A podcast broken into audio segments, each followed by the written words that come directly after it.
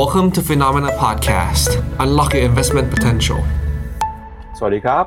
สวัสดีครับต้อนรับคุณผู้ชมเข้าสู่รายการข่าวเช้า Morning Brief นะครับ สรุปข่าวสำคัญเพื่อไม่ให้คุณพลาดทุกโอกาสการลงทุนครับ วันพฤหัสบดีที่ 21 ธันวาคม มาเจอกับเรา 2 คน ผมป๊อบเจรติคันติพะโล และพี่แบงค์ใช้นนทการจนันท์นะครับ สวัสดีครับพี่แบงค์ครับ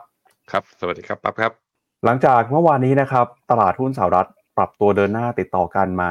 9 วันทำการครับล่าสุดเนี่ยเมื่อคืนนี้ก็เริ่มเห็นแรงเทคโปรฟิตแรงเทขายทำกำไรออกมาบ้างแล้วนะครับเมื่อคืนนี้ดัชนีสำคัญของตลาดหุ้นสหรัฐส่วนใหญ่ก็ติดลบกันไป1ถึง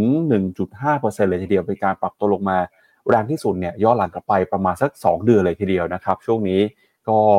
จะเข้าสู่ช่วงโค้งสุดท้ายปลายปีแล้วนะครับโวลุ่มการซื้อขายก็เริ่มเงียบเหงา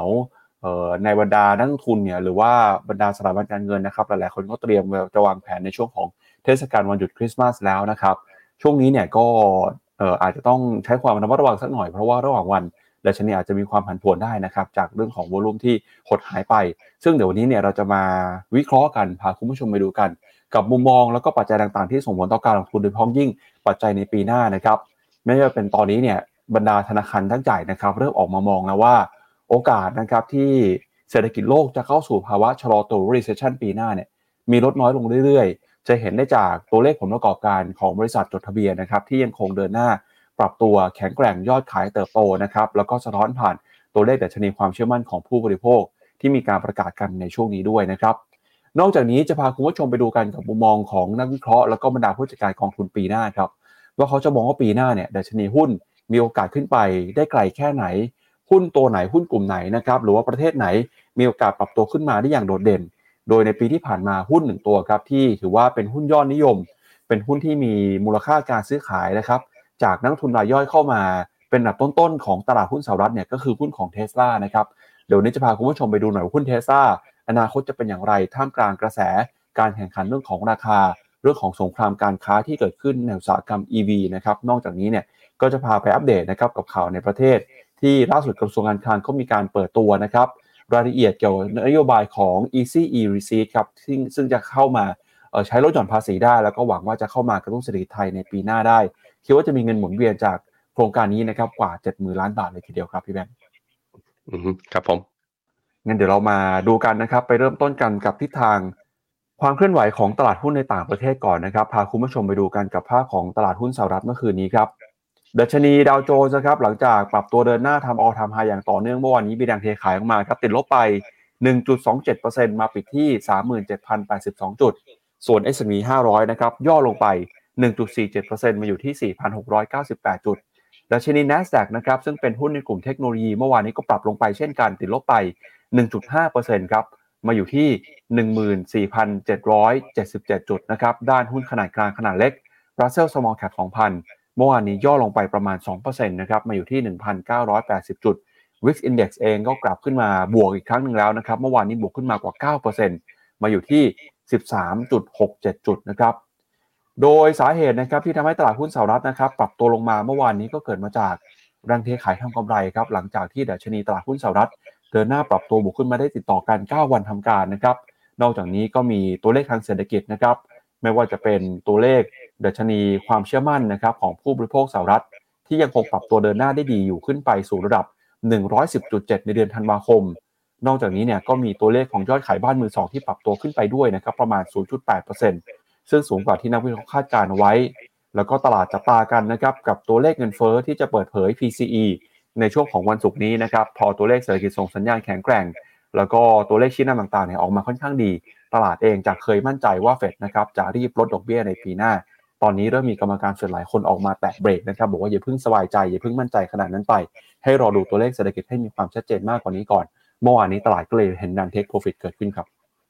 ครับผมหนึ่งในตัวเลขอีโคโนมิที่สำคัญคือไอตัว Conference Board นะครับจากสภาวิจัยเศรษฐกิจที่ที่เขาปล่อยตัวดัชนีความเชื่อมั่นภาคการบริโภคของสหรัฐออกมาในเดือนธันวาเนี่ยอยู่ที่ร้อยสิบจุดเจ็ดในขณะที่ เอ่อแต่วิเคราะห์คาดการณ์มันจะอยู่ที่ร้อยสี่จุดห้าก็คือเป็นจุดสูงสุดแล้วตั้งแต่กรกฎาเมื่อความมั่นใจผู้บริโภคมากขึ้นแปลว่าการจับจ่ายใช้สอยจะเยอะมากขึ้น อยู่ต่อไปการจับจ่ายใช้สอยยังเยอะมากขึ้น แล้วเงินเฟอ้อจะลงได้ยังไง อันนี้คือหนึ่งเหตุผลนะว่าเอ้ยที่เฟดออกมาเบรกว่าบางคนก็บอกว่าครึ่งปีแรกยังไม่ลดดอกเบี้ยเลย บางคนก็บอกว่าเฮ้ยปีหน้ามันแค่ไม่ขึ้นดอกเบี้ยนะ ยังไม่คิดจะลดดอกเบี้ยที่ออกมาเนี่ย คือมันกลายเป็นว่าเริ่มมีเหตุผลบ้างให้ตลาดได้ take profit แต่ว่าการ take profit จริง ๆ ในช่วงนี้เนี่ยเอามาดูที่กราฟผมหน่อยนะฮะจะบอกว่าเฮ้ยมันบอกว่าส่งสัญญาณว่าอเมริกาจะเข้าสู่รอบปรับฐานหรือเปล่า ผมคิดว่าส่วนหนึ่งคือมันอาจจะบอกได้ค่อนข้างยาก เพราะว่า volume trade ของตลาดหุ้นอเมริกา ตั้งแต่ต้นสัปดาห์มาตั้งแต่วันจันทร์เนี่ยมันเริ่มเบาลง เพราะว่านักพวก fund manager กับเหล่า trader เริ่มหยุดแล้ว เพราะว่าสัปดาห์หน้าจะเข้าเทศกาลคริสต์มาสกับ Boxing Day เนาะเขาหยุด แล้วส่วนใหญ่เขาก็จะลาพักร้อนกันยาวจนถึงสิ้นปีเลย แล้วค่อยมาเปิดปีหน้าเพราะนั้นช่วงเนี้ยมันเป็นช่วงที่ volume trade เป็นเบา ช่วง volume trade เบาเนี่ยส่วนใหญ่มันเหตุการณ์ที่เกิดขึ้นทีทีและเกิดขึ้นค่อนข้างบ่อยคือซานตาคลอสแ a ลลี่ก็คือตลาดหุ้นวิ่ง ซึ่งปีนี้มันมีคราวนี้เมื่อวานนี้ที่มันมีการปรับฐานมันก็อาจจะปรับฐานเพราะว่า volume มันเบานั่นแหละ สาเหตุส่วนหนึ่งก็เพราะว่าตัวนี้ Wix Index เนี่ยจะเห็นว่ามันดีขึ้นมาอย่างที่ปั๊บบอกไปคือ ดีดขึ้นมา 9.11%เป็นการดีดขึ้นมาทะลุเส้นค่าเฉลี่ย 20วันเป็นครั้งแรกนับตั้งแต่มันหลุดต่ำลงมานะวันที่ 31 ตุลา การดีดขึ้นมาแปลว่าอะไร การดีดขึ้นมาแปลว่าในตลาด futures ในตลาดสัญญา optionนักลงทุนหรือนัก trader ที่เป็นรายเก็งกำไรนะ ซื้อ put option หรือเปิด put option มากกว่าที่จะถือ long ถือ put แปลว่าอะไรก็คือแทงตลาดลง ป้องกันความเสี่ยงนั่นเองนั้นผมคิดว่าเหตุผลของการปรับฐานลงอาจจะมาจากสถานะของตัว option เนี่ย ที่มีการเข้ามา put option เยอะขึ้น ไม่ได้เกิดจากแรงขายจริง ๆ จากการ panic ในตลาดมากเท่าไหร่ แต่ว่าเนื่องจากว่าดาวโจนส์มันอยู่นิดที่จุดสูงสุด S&P 500 ก็ใกล้กับจุดสูงสุด เหลือแค่เหลือแค่เปอร์เซ็นต์กว่าๆเองก็จะถึงแล้ว NASDAQ ก็อยู่ที่แนวต้าน 78.6 NASDAQ ร้อยก็ชนไฮพอดีนั้นทั้ง 4 ดัชนีของตลาดหุ้นสหรัฐอะ มันอยู่ในแนวที่ถ้าลงมามันมีเหตุผลว่าไอ้ตรงที่เขาอยู่มันคือแนวต้านสำคัญ เพราะฉะนั้น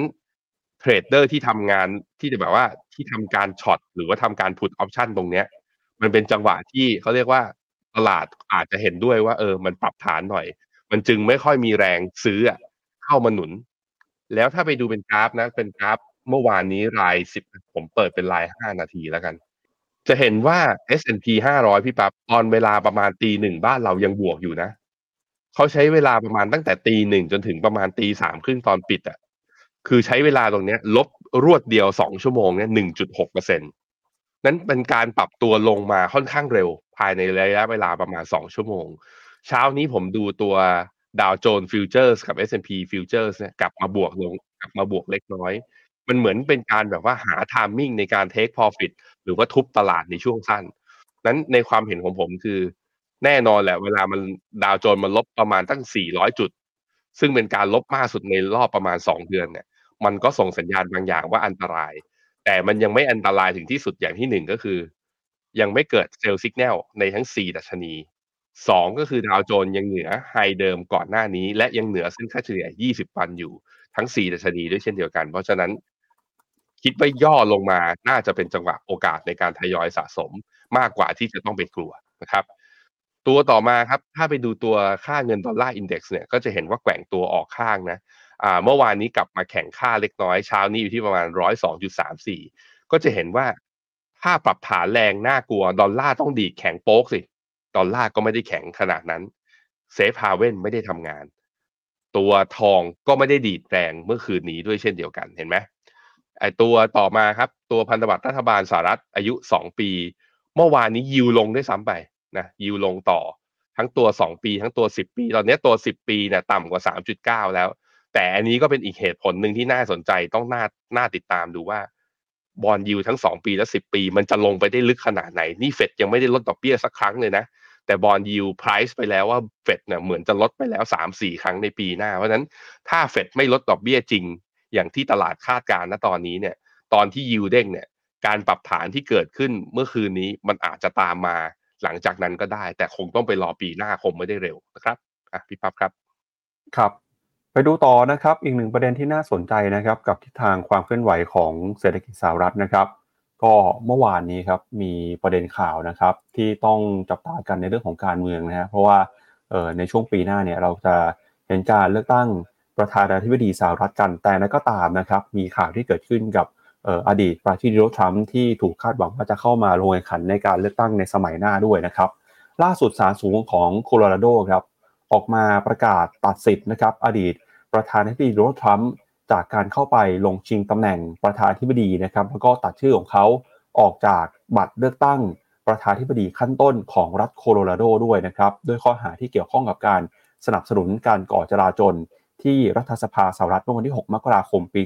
2021 ซึ่งทางศาลเนี่ยก็เห็นว่าเป็นการขัดต่อรัฐธรรมนูญนะครับ โดยคณะตุลาการที่ถูกแต่งตั้งโดยผู้ว่าการจากพรรคเดโมแครตนะครับลงมติ 4 ต่อ 3 นะครับในมติดังกล่าว ซึ่งก็ถือว่าเป็นครั้งแรกเลยนะครับในประวัติศาสตร์ที่มีการใช้มาตรา 3 ของบทแก้ไขรัฐธรรมนูญสหรัฐนะครับเพื่อเป็นการตัดสิทธิ์ผู้ลงชิงตำแหน่งประธานาธิบดีนะครับ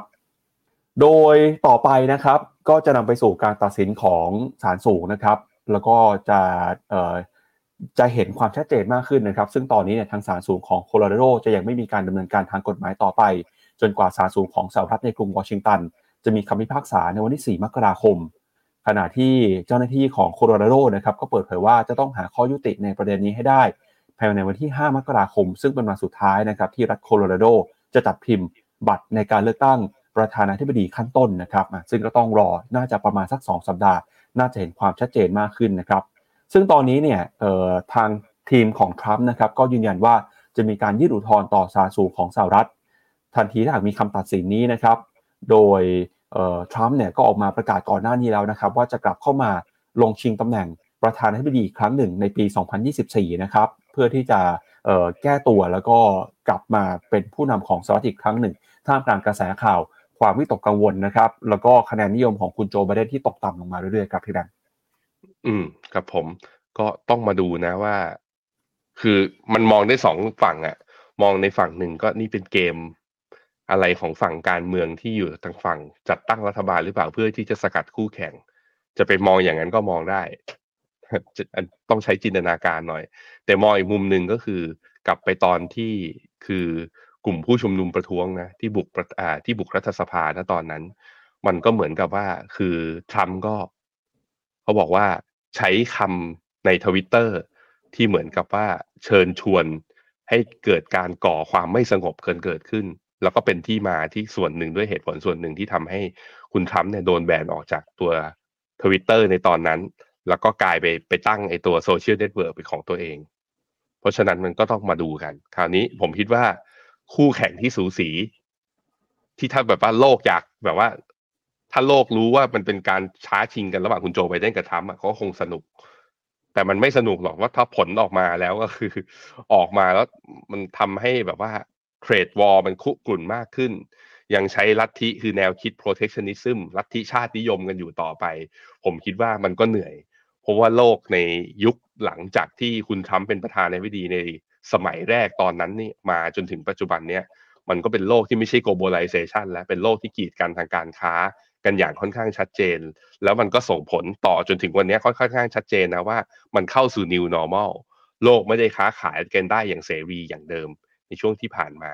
มันก็ต้องดูกันต่อไป แต่ผมก็ไม่ได้บอกว่าคุณโจไบเดนไม่ได้ทำนะ ก็จะเห็นว่าคุณโจไบเดนก็สารต่อนโยบายของคุณทรัมป์มาด้วยเหมือนกัน ก็ไม่ได้ยกตั้งกับไอ้ยกเลิกกำแพงภาษีอะไรที่ทำกับจีนออกไป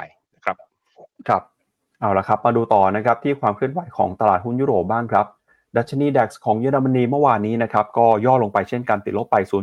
0.07%ฟุตซี่ร้อยอังกฤษนะครับปรับตัวบวกสวนทางขึ้นมาได้นะครับบวกขึ้นมา 1.02% CAC 40 ฝรั่งเศสบวกขึ้นมา 1.2%แล้วก็ดัชนียุโรปนะครับยูโรซ็อก50 เคลื่อนไหวอยู่ในกรอบแคบๆติดลบไปประมาณ 0.03%นะครับเมื่อวานนี้เนี่ยตลาดหุ้นอังกฤษเองก็ มีการตอบรับนะครับสัญญาณเงินเฟอ้อที่ส่งสัญญาณชะลอตัวไปครับ โดยอังกฤษนะครับเห็นสัญญาณเงินเฟอ้อปรับตัวลงมา อยู่ในระดับต่ำที่สุดในรอบ 2 ปีนะครับของเดือนพฤศจิกายน ซึ่งก็เป็นการสนับสนุนนะครับการคาดการณ์ว่าธนาคารกลางอังกฤษหรือว่า BOE เนี่ยจะใช้นโยบายการเงินที่ผ่อนคลายมากขึ้น โดยปีหน้านะครับเราจะเห็นการลดดอกเบี้ยเช่นกันครับ นอกจากนี้นะครับตัวเลขของกลุ่มที่ปรับตัวขึ้นมาได้ดีเนี่ยเมื่อวานนี้ก็มีกลุ่ม telecom นะครับบวกขึ้นมาได้ประมาณ 1.2% หุ้นของ Deutsche Post นะครับบริษัท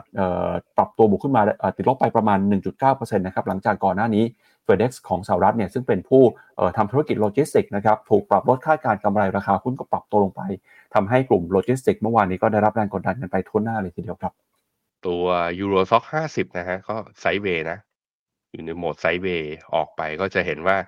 นับตั้งแต่ที่ขึ้นมาเมื่อสัปดาห์ที่แล้วเนี่ยก็ไม่ได้ขึ้นต่อ แต่ว่าเนื่องจากว่าตลาดอเมริกาเนี่ยเมื่อคืนนี้เขาปรับตัวลงตอนเวลาประมาณตีหนึ่งตีสองไปแล้ว มันก็เลยทำให้ตลาดหุ้นยุโรป ซึ่งปิดตั้งแต่เที่ยงคืนนะครับ ไม่ได้รับผลกระทบนะเชิงลบ แต่ว่าคืนนี้ก็ไม่แน่นะ คืนนี้ก็ถ้าดาวโจนส์ฟิวเจอร์สกับ S&P ฟิวเจอร์ตอนเนี้ยบวกแฟลตๆอย่างนี้ เดี๋ยวตอนเที่ยงเที่ยงยุโรปเปิดตลาดมาอาจจะร่วงตามเขาก็ได้ ก็ต้องมารอดูกันนะครับ ไปดูที่ค่าเงินเลยฮะ ค่าเงินยูโรเมื่อเทียบกับดอลลาร์ตอนนี้ก็ยังอยู่ในโซนที่แข็งค่ากลับขึ้นมาอยู่นะครับ แต่ว่ายังไม่ทะลุแนวต้านสำคัญคือ 1.10สำหรับยูโร ค่าเงินปอนด์เนี่ยแนวต้านสำคัญคือทำไว้เมื่อวันที่ 14 ธันวาแถวๆประมาณ 10อ่า1.1.274 ตอนนี้อยู่ที่ 1.26 ก็ยังไม่ต่ำกว่าเส้นค่าเฉลี่ย 20 วัน ก็แปลว่าอาจจะเดินหน้าแข่งค่าต่อด้วยเช่นเดียวกันครับผม ไปดูต่อที่ตลาดหุ้นเอเชียบ้างครับ หลังจากเมื่อวานนี้ตลาดหุ้นญี่ปุ่น ปรับตัวบวกขึ้นมาตอบรับ กับการส่งสัญญาณใช้นโยบายการเงินผ่อนคลายของธนาคารกลางญี่ปุ่นนะครับค่าเงินเยนมีการอ่อนค่าไป แต่วันนี้เนี่ยตลาดหุ้นเอเชียก็กลับมาเจอแรงขายทำกำไรนะครับในทิศทางเดียวกันกับตลาดหุ้นสหรัฐเมื่อวานนี้ครับล่าสุดเช้านี้ดัชนีนิกเกอิ225 ของญี่ปุ่นติดลบไป 1.4%นะครับออสเตรเลียนิวซีแลนด์ก็ซื้อขายกันอยู่ในกรอบแคบๆส่วนหุ้นจีนนะครับกำลังจะเปิดแล้วหลังจากเมื่อวานนี้ติดลบไป ประมาณ 0.5 ถึงเกิน 1%ด้วยนะครับ แล้วก็หังเซ็งฮ่องกงครับเมื่อวานนี้ยังบวกขึ้นมาได้อยู่นะครับบวกขึ้นมาได้ประมาณ 0.5%หุ้นไทยครับ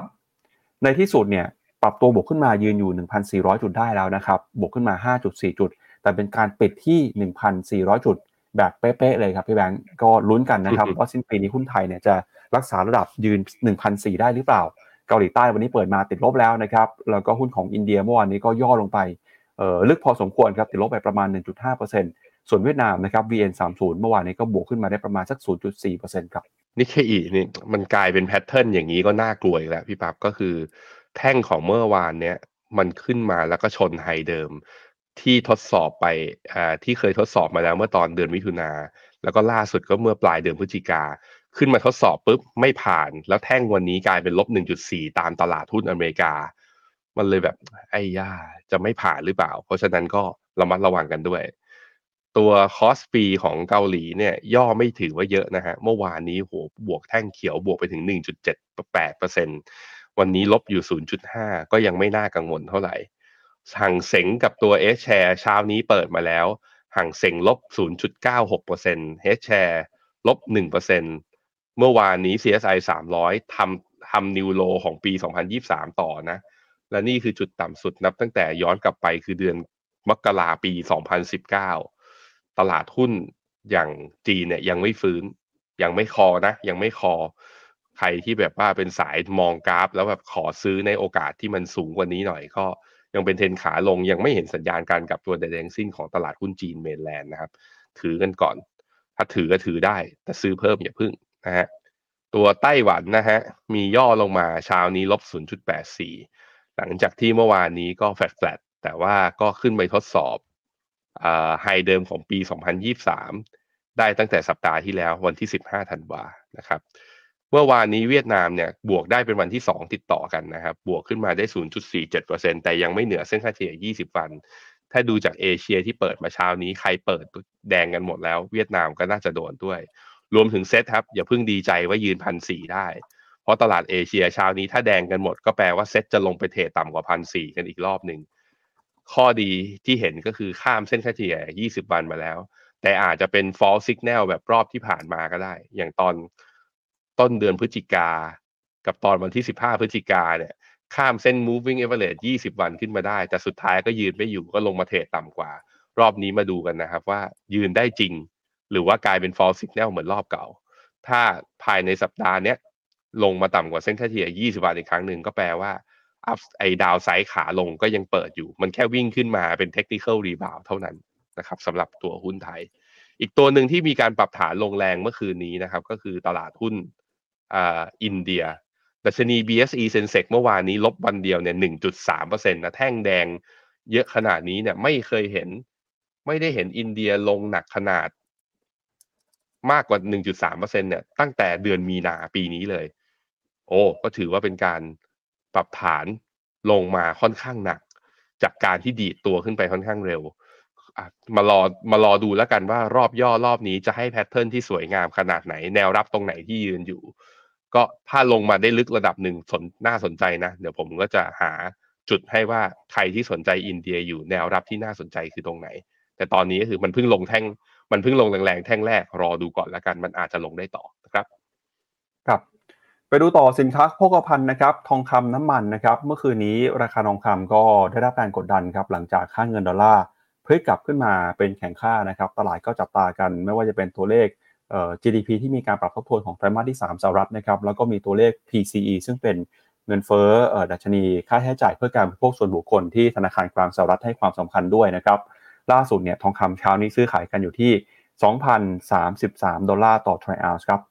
ส่วนที่ทางของน้ำมันครับเมื่อวานนี้น้ำมันยังเห็นแรงนะครับที่ปรับตัวนะครับโดยล่าสุดราคาน้ำมันดิบ WTI ครับ 73 ดอลลาร์ส่วนเบรนท์นะครับ 79 ดอลลาร์ก็ราคาซื้อขายใกล้เคียงกับราคาเมื่อวานนี้นะครับราคาน้ำมันช่วงนี้เนี่ยก็ปรับตัวขึ้นมานะครับหลังจากความกังวล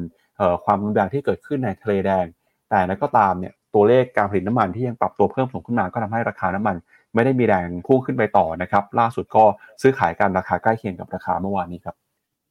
ครับผม ตัวราคาทองนะยังยืนเหนือเส้นค่าเฉลี่ย 20 วัน แล้วก็ยืนเหนือฟิโบนัชชี61.8 ของขึ้นขาขึ้นรอบนี้ที่ 2018 นะฮะ ก็แปลว่ายังอาจจะมีทรง upside ในการขึ้นได้อีกหน่อย แต่ว่าจะขึ้นไปอีกเนี่ยแนวต้านสำคัญนะ 78.6 ของ Fibonacci retracement คือ 2,074 ตรงนี้ก็คือขึ้นได้อีกสักประมาณ 40 เหรียญจากตรงนี้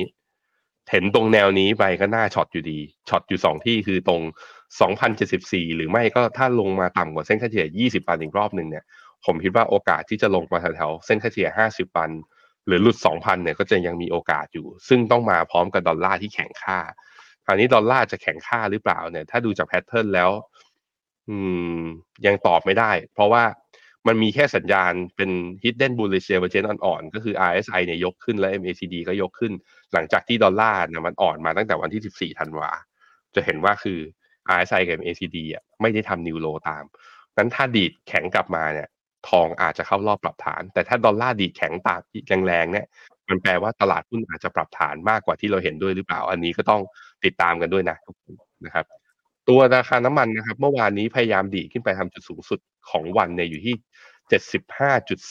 75.34เหรียญต่อบาร์เรลก็คือบวกขึ้นมาประมาณเท่าไหร่เนี่ยเกือบเกือบสองเปอร์เซ็นต์ทีเดียว แต่ว่าก็สุดท้ายแล้วก็กลับมา ปิดเนี่ยลบประมาณ 0.5เปอร์เซ็นเช้านี้อยู่ที่ 73.67เอ่อข้อดีคือยืนเหนือเส้นค่าเฉลี่ย 20 วันมาแล้ว MACD ได้ buy signal มาแล้ว แต่ตัว RSI เนี่ยยังต่ำกว่าเส้นไอ้ยังต่ำกว่าจุดที่ 50 โซน 50 นะ แปลว่ายังอยู่ใน bearish zone อยู่ ขอดีดหน่อยคือใครที่ไม่ได้ซื้อน้ำมันมาตั้งแต่ต้นสัปดาห์ไม่ได้ซื้อมาตั้งแต่วันจันทร์อย่างเงี้ยหรือว่าต้องไม่ได้ซื้อตั้งแต่สัปดาห์ที่แล้ว ผมคิดว่ารอหน่อยว่าเอ่อเพราะว่าดอลลาร์ถ้ามีโอกาสแข็งเนี่ย น้ำมันอาจจะมีย่อลงมา แล้วมาดูกันหน่อยว่าเส้นเฉลี่ย 20 วันเนี่ยเอาอยู่ไหม ถ้ายังเอาอยู่อยู่แล้วเริ่มมีแพทเทิร์นอ่า candle stick เริ่มดีดกลับได้เนี่ย ผมคิดว่ายังไงยังคงคำแนะนำความเห็นเหมือนเดิมคือ น้ำมันยังพอเก็กเข้าเก่งกำไรได้ ยังมีหลายเหตุผลที่อาจจะชุดราคาน้ำมันขึ้นหนึ่งก็คือนี่คือไฮซีซั่นนะไตรมาสสี่นะครับ อย่างที่สองก็คืออ่าตัว price pattern เนี่ยที่มี hidden bullish divergence ก็คือ index ทำ new low แต่ RSI เนี่ยมียกขึ้นในวันที่ 12ธันวาที่ผ่านมานะครับ อย่างที่ 3 ก็คือถ้าไปดูจาก paper research ของเมื่อชัอ่าเมื่อคืนนี้ผมอ่านของ Bloomberg เนี่ย พบว่าผู้ที่ก็คือไม่ได้มีการเพิ่มกำลังการผลิตเพิ่ม แล้วไม่ได้มีการลดกำลังการผลิตเพิ่ม ในช่วงนี้มันก็แปลว่ามันจะเข้าทาง trader คือเข้าทางว่าปัจจัยทางเทคนิคนั่นแหละ ยกเว้นแต่ว่ามีใครจะมาเซอร์ไพรส์นะมาอยู่ดีมาขยายมาเพิ่มกำลังการผลิต ซึ่งยังไม่เห็นส่วนใหญ่โอเปกก็ยังกังวล demand ที่อยู่ที่จีนที่ยังอ่อนแออยู่ จึงทำให้ระดับการอ่าระดับการกำลังการผลิตนั้น ไม่น่าจะเปลี่ยนแปลงจนมีนัยยะต่อราคาในช่วงระยะสั้นๆณตอนนี้จนถึงสิ้นปีนะครับ ครับงั้นเดี๋ยวเรามาดูกันนะครับก่อนที่ไปดูประเด็นข่าวเรื่องของมุมมองเศรษฐกิจสหรัฐนะครับ ก็อยากเชิญชวนคุณผู้ชมครับ ช่วงนี้นะครับใครที่มีแผนจะเตรียมตัวซื้อกองทุนลดหย่อนภาษีนะครับไม่ว่าจะเป็น S S F I M F หรือว่ากองทุนไทย SC นะครับสามารถเข้าไปดูข้อมูลเพิ่มเติมนะครับได้ที่เว็บไซต์ Finnomena ซึ่งตอนนี้เนี่ยทีมงานของเราก็มีการรวบรวมนะครับกองทุนที่เป็นกองทุน top pick กองทุนเด่นกองทุนน่าสนใจนะครับเหลือเวลาเพียงแค่ไม่กี่วันแล้วเอออย่าลืมนะครับเข้าไปซื้อกองทุนลดหย่อนภาษี เพื่อที่จะใช้สิทธิ์ในการลดหย่อนภาษีของปีนี้นะครับ อย่างออกองทุนไทย ESG เนี่ยสามารถเข้าไปดูข้อมูลได้ที่เว็บไซต์ finnomena.com/thaiesghub นะครับเราก็มีการรวบรวมข้อมูลกองทุนไทย ESG รวมถึงมี top pick ให้ดูด้วยนะครับมีอยู่ 4 กองนะครับ แล้วก็ S S F R M F ครับก็มี top pick เช่นกันเป็นโพยกองทุนด้วยนะครับ สามารถเข้าไปดูข้อมูลได้ที่เว็บไซต์ Finnomena นะครับครับไปดูกันครับมุมมองต่อเศรษฐกิจสหรัฐนะครับ เมื่อวานนี้สำนักข่าวบลูมเบิร์กเปิดเผยรายงานของนักวิเคราะห์นะครับ เขาบอกว่าตอนนี้เนี่ยส่วนใหญ่บรรดาสถาบันการเงินยักษ์ใหญ่ของสหรัฐนะครับเริ่มมีมุมมองที่ดีขึ้นต่อแนวโน้มการเติบโตทางเศรษฐกิจในปีหน้า ซึ่งหลายสำนักเนี่ยก็เชื่อว่าปีหน้านะครับมีโอกาสที่สหรัฐจะไม่เข้าสู่ภาวะถดถอยหรือว่า recession แล้ว เป็นการเปลี่ยนแปลงมุมมอง เป็นการเปลี่ยนแปลงความเชื่อนะครับ จากก่อนหน้านี้ที่เชื่อว่าปีใหม่ ปีหน้าเศรษฐกิจสหรัฐจะเจอกับภาวะเศรษฐกิจถดถอยหรือว่า recession นะครับ โดยสาเหตุสำคัญนะครับที่ทำให้นักวิเคราะห์เชื่อว่าปีหน้าเศรษฐกิจสหรัฐจะสามารถเดินหน้าเติบโตต่อไปได้เนี่ย ก็มีจากหลากหลายมุมมองนะครับ ไม่ว่าจะเป็นจากมุมมองการเติบโตเศรษฐกิจที่ตอนนี้เริ่มเห็นสัญญาณการเติบโตฟื้นตัวที่แข็งแกร่งมากขึ้น ในมุมมองเรื่องของเฟดนะครับก็เชื่อว่าการลดดอกเบี้ยของในปีหน้าเนี่ยจะส่งผลทาให้เศรษฐกิจสหรัฐนะครับมีการเติบโตต่อไปได้ นอกจากนี้ก็จะเห็นว่ามีความเชื่อมั่นของผู้บริโภคฟื้นตัว การบริโภคภายในประเทศเองก็ปรับตัวขึ้นมาด้วยเช่นกันนะครับ โดยในบรรดามุมมองของผู้จัดการกองทุนนะครับ ก็เชื่อว่าในปีหน้าครับ จะเห็นสัญญาณ bullish นะครับในฝั่งของเซลล์ไซด์ด้วยนะครับแล้วก็บอกว่าแม้ว่าจะมีความเสี่ยงความไม่แน่นอนทางเศรษฐกิจอยู่ แต่ก็เชื่อว่าเศรษฐกิจสหรัฐน่าจะสามารถฟื้นตัวเติบโตต่อไปได้ มุมมองของธนาคารที่เชื่อว่าปีหน้าจะโตต่อไปเนี่ยมีใครบ้างนะครับ ไม่ว่าจะเป็น Goldman Sachs Morgan Stanley UBS แล้วก็ Barclays เชื่อว่าปีหน้านะครับเศรษฐกิจโลกจะเติบโตต่อเนื่องไป แล้วก็จากเรื่องของการลดดอกเบี้ยด้วยนะครับ แม้ว่าจะมีความเสี่ยงเรื่องของราคาน้ำมันที่ปรับตัวเพิ่มสูงขึ้น หรือว่าเศรษฐกิจจีนที่ถดถอยก็ตาม แต่ก็เชื่อว่าเศรษฐกิจโลกน่าจะเติบโตต่อไปได้ นอกจากนี้นะครับก็มีมุมมองมาจากฝั่งของดีมาหรือว่าความต้องการนะครับสะท้อนผ่านผลประกอบการของบริษัทจดทะเบียนนะครับไม่ว่าจะเป็นวอลมาเนี่ยออกมาบอกนะครับว่าตอนนี้เห็นการเปลี่ยนแปลงพฤติกรรมของผู้บริโภค ที่แม้ว่าจะมีความระมัดระวังในการซื้อขายมากขึ้นเนี่ยแต่ก็เชื่อว่าแรงซื้อแรงเข้าไปจับจ่ายใช้สอยนะครับจะยังคงเติบโตต่อเนื่องไปจนถึงปี 2024 นอกจากนี้นะครับในฝั่งของบริษัทค้าปลีก Procter and Gamble เองเนี่ยก็ยังมีความเชื่อมั่นนะครับว่าการบริโภคจะเติบโตต่อเนื่องไปในปีหน้านะครับ ส่วนในฝั่งของผู้จัดการกองทุนนะครับที่ให้น้ำหนักกับเรื่องเฟดที่จะมีการลดดอกเบี้ยเนี่ยก็เชื่อว่าการลดดอกเบี้ยนะครับจะเป็นตัวที่หนุนนำให้เศรษฐกิจสหรัฐเติบโตไปต่อ รวมไปถึงนะครับความมั่นใจนะครับเรื่องของนโยบายการเงินนโยบายการคลังของสหรัฐก็จะเข้ามาสนับสนุนการเติบโตทางเศรษฐกิจด้วยนะครับ ก็ถ้าดูจากหลากหลายมุมมองแล้วเนี่ยหลายๆคนนะครับก็กลับมามีความหวังว่าปีหน้าเศรษฐกิจน่าจะไปต่อ แต่นั้นก็ตามนะครับในฝั่งของการลงทุนในฝั่งของตลาดหุ้น ก็ต้องระมัดระวังเหมือนกันเพราะว่าเศรษฐกิจที่เติบโตต่อเนื่องเนี่ยอาจจะไม่ได้หมายความว่าตลาดหุ้นจะสามารถเติบโตต่อไปได้นะครับเดี๋ยวเรามาดูหน่อยว่า แล้วในบรรดาตลาดเนี่ยที่มองนะครับสะท้อนผ่านตัวเลขข้อมูลต่างๆ จะมีอะไรที่เปลี่ยนแปลงไปแล้วก็น่าสนใจบ้าง หนึ่งในนั้นนะครับก็คือมุมมองการเติบโตสะท้อนผ่านผลประกอบการ ของบริษัทจดทะเบียนครับแล้วก็จะเห็นว่าบริษัทหลายบริษัทเลยนะครับ มีตัวเลขประมาณการผลกำไรแล้วก็ผลประกอบการเนี่ยออกมา ถือว่าดีกว่านะครับ ตัวเลขที่เคยประมาณการคาดหวังไว้ แล้วก็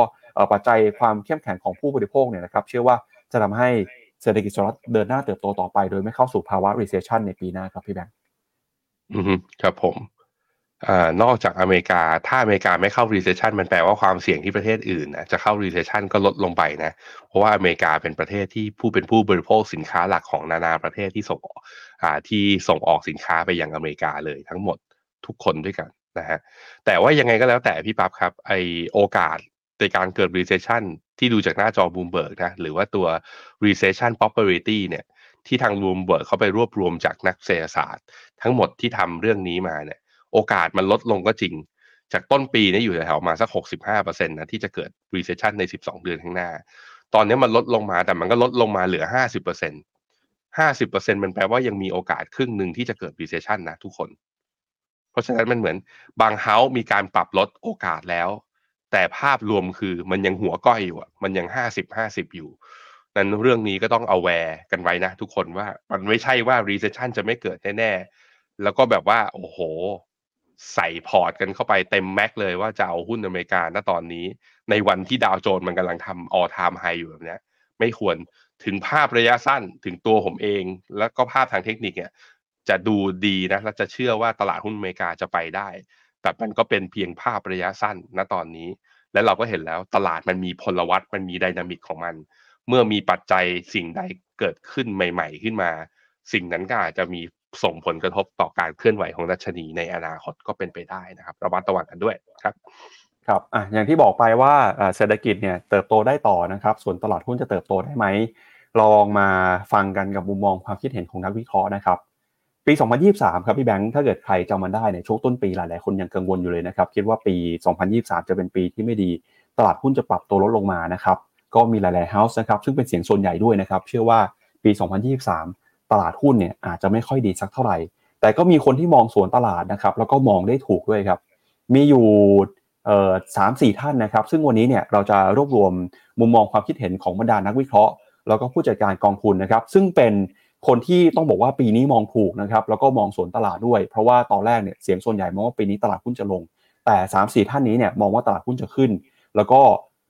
บลูมเบิร์กก็เลยไปถามต่อครับ แล้วปีหน้าเนี่ยคนที่มองถูกปีนี้แล้วปีหน้าจะมองต่อไปจะโตหรือเปล่า ซึ่งส่วนใหญ่สามสี่คนที่มองว่าปีนี้ขึ้นบอกว่าปีหน้าก็จะขึ้นต่อด้วยนะครับ มีใครบ้างมีนักวิเคราะห์นะครับ ผู้จัดการกองทุนจาก Fundstrat มีออ p เพนไฮเมอร์มี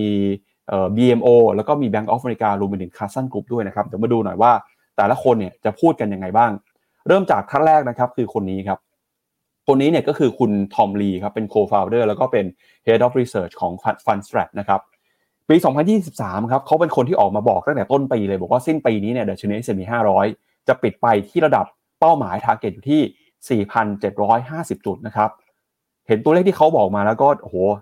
แม่นเหมือนกันนะครับพี่แบงค์เพราะว่าจริงๆเมื่ออาทิตย์ที่แล้วเนี่ย S&P 500ก็อยู่ในแถวประมาณนี้ฮะ4,750จุดครับ ไม่ใช่อาทิตย์ที่แล้วโมก่อนเมื่อวานเลยวันอังคารวันอังคารเนี่ยเป๊ะเลย ถ้าปิดปีตั้งแต่วันอังคารนะโคตรแม่น แต่ยังต้องรอไปครับแม่นในระดับแบบตัวเลข เอ่อทศนิยมเลยนะขนาดนั้นเลยนะฮะ